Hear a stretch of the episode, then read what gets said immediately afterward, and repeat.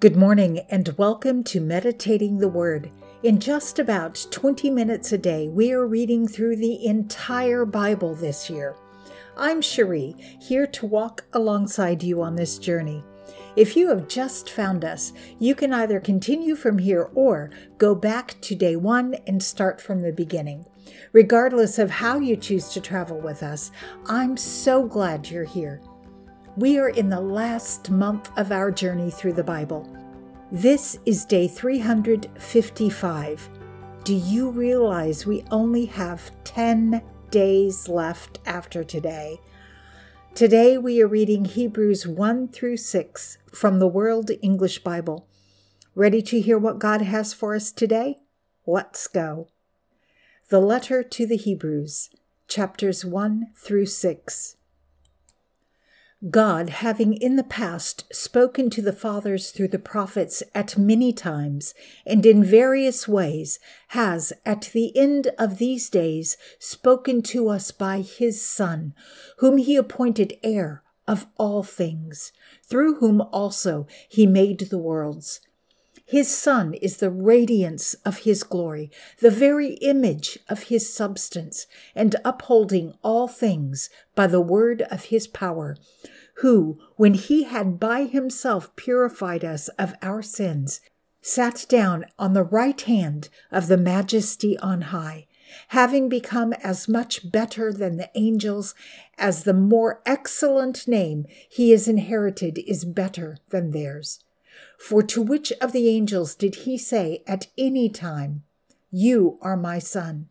Today I have become your father. And again, I will be to him a father, and he will be to me a son. When he again brings in the firstborn into the world, he says, Let all the angels of God worship him. Of the angels, he says, He makes his angels winds, and his servants a flame of fire. But of the Son, he says, Your throne, O God, is forever and ever. The scepter of uprightness is the scepter of your kingdom. You have loved righteousness and hated iniquity. Therefore, God, your God, has anointed you with the oil of gladness above your fellows. And you, Lord, in the beginning laid the foundation of the earth. The heavens are the works of your hands. They will perish, but you continue. They will all grow old like a garment does. You will roll them up like a mantle, and they will be changed. But you are the same. Your years won't fail. But which of the angels has he told at any time, Sit at my right hand until I make the enemies the footstool of your feet? Aren't they all serving spirits, sent out to do service for the sake of those who will inherit salvation? Therefore, we ought to pay greater attention to the things that were heard, lest perhaps we drift away.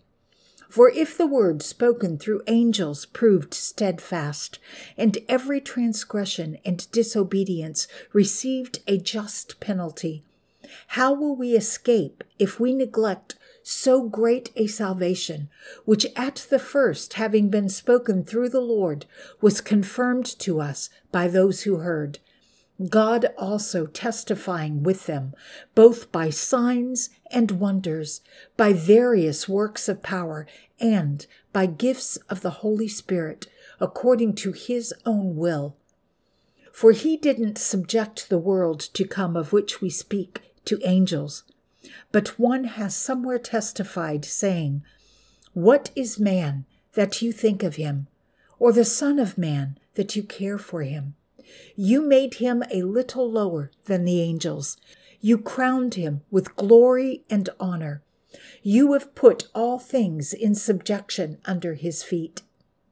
For in that he subjected all things to him, he left nothing that is not subject to him. But now we don't see all things subjected to him, but we see him who has been made a little lower than the angels, Jesus, because of the suffering of death, crowned with glory and honor, that by the grace of God he should taste of death for everyone. For it became him, for whom are all things and through whom are all things, in bringing many children to glory, to make the author of their salvation perfect through sufferings. For both he who sanctifies and those who are sanctified are all from one. For which cause he is not ashamed to call them brothers, saying, I will declare your name to my brothers. Among the congregation I will sing your praise. Again, I will put my trust in him. Again, behold, here I am with the children whom God has given me. Since then, the children have shared in flesh and blood. He also himself, in the same way, partook of the same, that through death he might bring to nothing him who had the power of death, that is, the devil, and might deliver all of them who, through fear of death, were all their lifetime subject to bondage. For most certainly, he doesn't give help to angels, but he gives help to the offspring of Abraham. Therefore, he was obligated in all things to be made like his brothers, that he might become a merciful and faithful high priest in things pertaining to God, to make atonement for the sins of the people. For in that he himself has suffered being tempted, he is able to help those who are tempted. Therefore, holy brothers, partakers of a heavenly calling, consider the apostle and high priest of our confession, Jesus, who was faithful to him who appointed him, as also Moses was in all his house. For he has been counted worthy of more glory than Moses, because he who built the house has more honor than the house. For every house is built by someone but he who built all things is God. Moses indeed was faithful in all his house as a servant, for a testimony of those things which were afterward to be spoken. But Christ is faithful as a son over his house. We are his house if we hold fast our confidence and the glorying of our hope firm to the end. Therefore, even as the Holy Spirit says, Today, if you will hear his voice, don't harden your hearts as in the rebellion, in the day of the trial in the wilderness, where your fathers tested me and tried me and saw my deeds for forty years. Therefore I was displeased with that generation and said, They always err in their heart, but they didn't know my ways. As I swore in my wrath, they will not enter into my rest. Beware, brothers, lest perhaps there might be in any one of you an evil heart of unbelief in falling away from the living God. But exhort one another day by day, so long as it is called today, lest any one of you be hardened by the deceitfulness of sin. For we have become partakers of Christ if we hold the beginning of our confidence firm to the end, while it is said, Today, if you will hear his voice, don't harden your hearts as in the rebellion. For who, when they heard, rebelled? Wasn't it all those who came out of Egypt led by Moses? With whom was he displeased forty years? Wasn't it with those who sinned, whose bodies fell in the wilderness? To whom did he swear that they wouldn't enter into his rest, but to those who were disobedient? We see that they weren't able to enter in because of unbelief. Let's fear, therefore, lest perhaps any one of you should seem to have come short of a promise of entering into his rest. For indeed, we have had good news preached to us, even as they also did, but the word they heard didn't profit them, because it wasn't mixed with faith by those who heard. For we who have believed do enter into that rest. Even as he has said, As I swore in my wrath, they will not enter into my rest, although the works were finished from the foundation of the world. For he has said this somewhere about the seventh day God rested on the seventh day from all his works, and in this place again they will not enter into my rest. Seeing, therefore, it remains that some should enter into it, and they to whom the good news was preached before failed to enter in because of disobedience, he again defines a certain day, today, saying through David so long a time afterward, just as has been said, Today, if you will hear his voice, don't harden your hearts. For if Joshua had given them rest, he would not have spoken afterward of another day. There remains, therefore, a Sabbath rest for the people of God. For he who has entered into his rest has himself also rested from his works, as God did from his. Let's therefore give diligence to enter into that rest, lest anyone fall after the same example of disobedience. For the word of God is living and active and sharper than any two edged sword, piercing even to the dividing of soul and spirit, of both joints and marrow, and is able to discern the thoughts and intentions of the heart. There is no creature that is hidden from his sight, but all things are naked and laid open before the eyes of him to whom we must give an account. Having then a great high priest who is passed through the heavens, Jesus, the Son of God, let's hold tightly to our confession, for we don't have a high priest who can't be touched with the feeling of our infirmities, but one who has been in all points tempted like we are, yet without sin.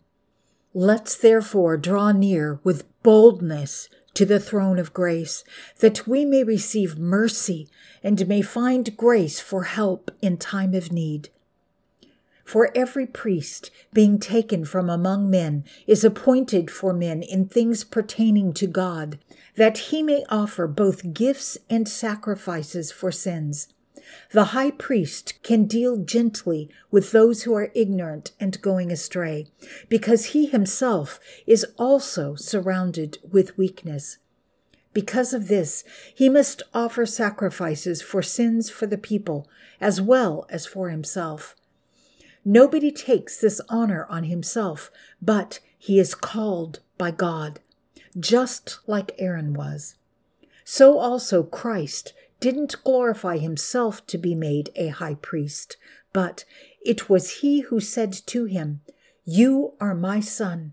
Today I have become your father. As he says also in another place, You are a priest forever, after the order of Melchizedek.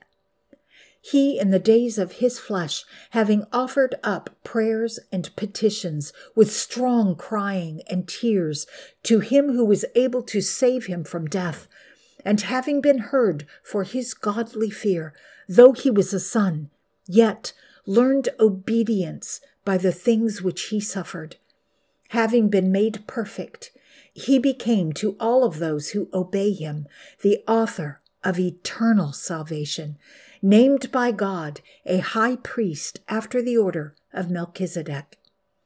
About him we have many words to say and hard to interpret, seeing you who have become dull of hearing.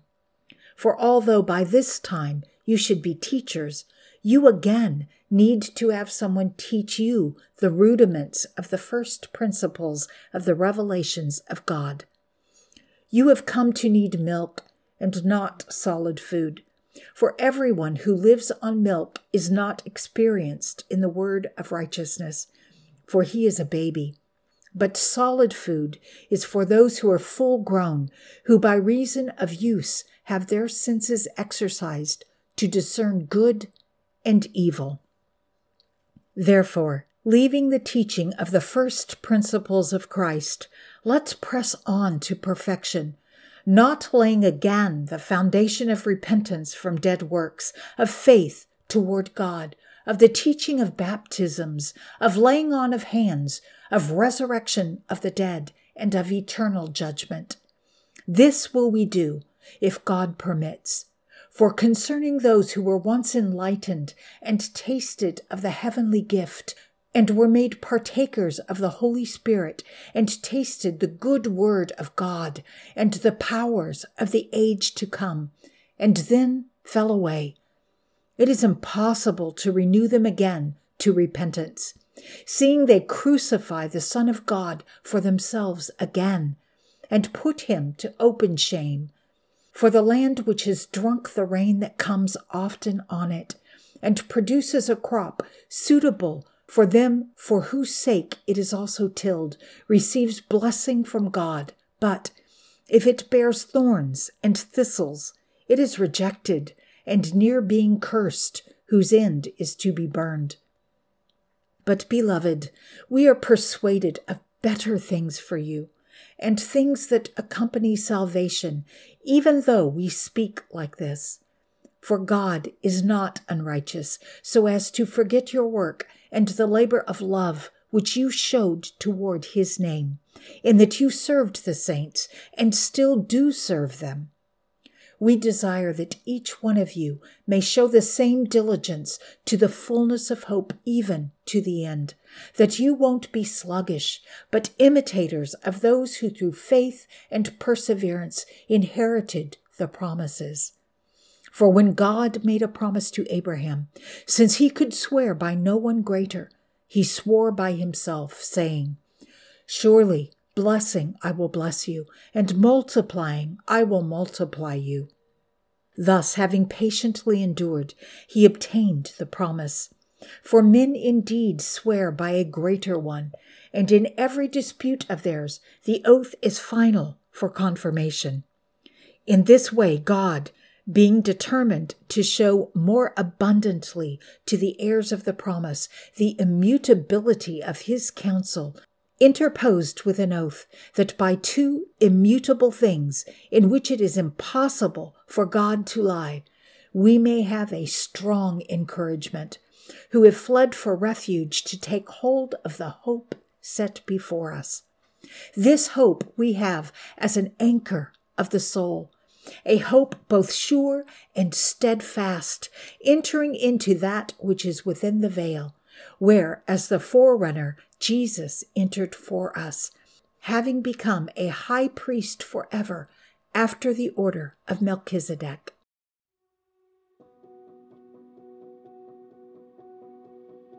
Father God, thank you for your word, which is sure and stands forever, settled in heaven. Thank you for Jesus, who tasted death for us so that we could live fully alive here and in eternity. Thank you that we have a high priest who understands.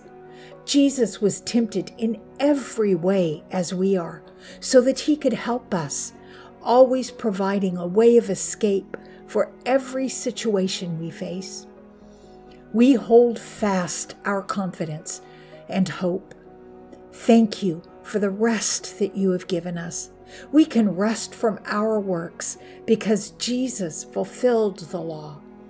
We are saved only by your grace through him. Father, we don't approach you with timidity, but with boldness, and you shower us with your grace and mercy in our time of need. Amen. Thank you for being a part of Meditating the Word today. We are almost finished with our journey this year. I'm proud of you for staying committed to making God's Word part of your daily life. Faith comes as we hear the Word, and revelation knowledge comes as we continue to hear, reflect, and meditate on God's Word. I'm so grateful for this shared time with you. This is Cherie reminding you that you are in my prayers. I look forward to seeing you again tomorrow. Until next time, be blessed and be a blessing.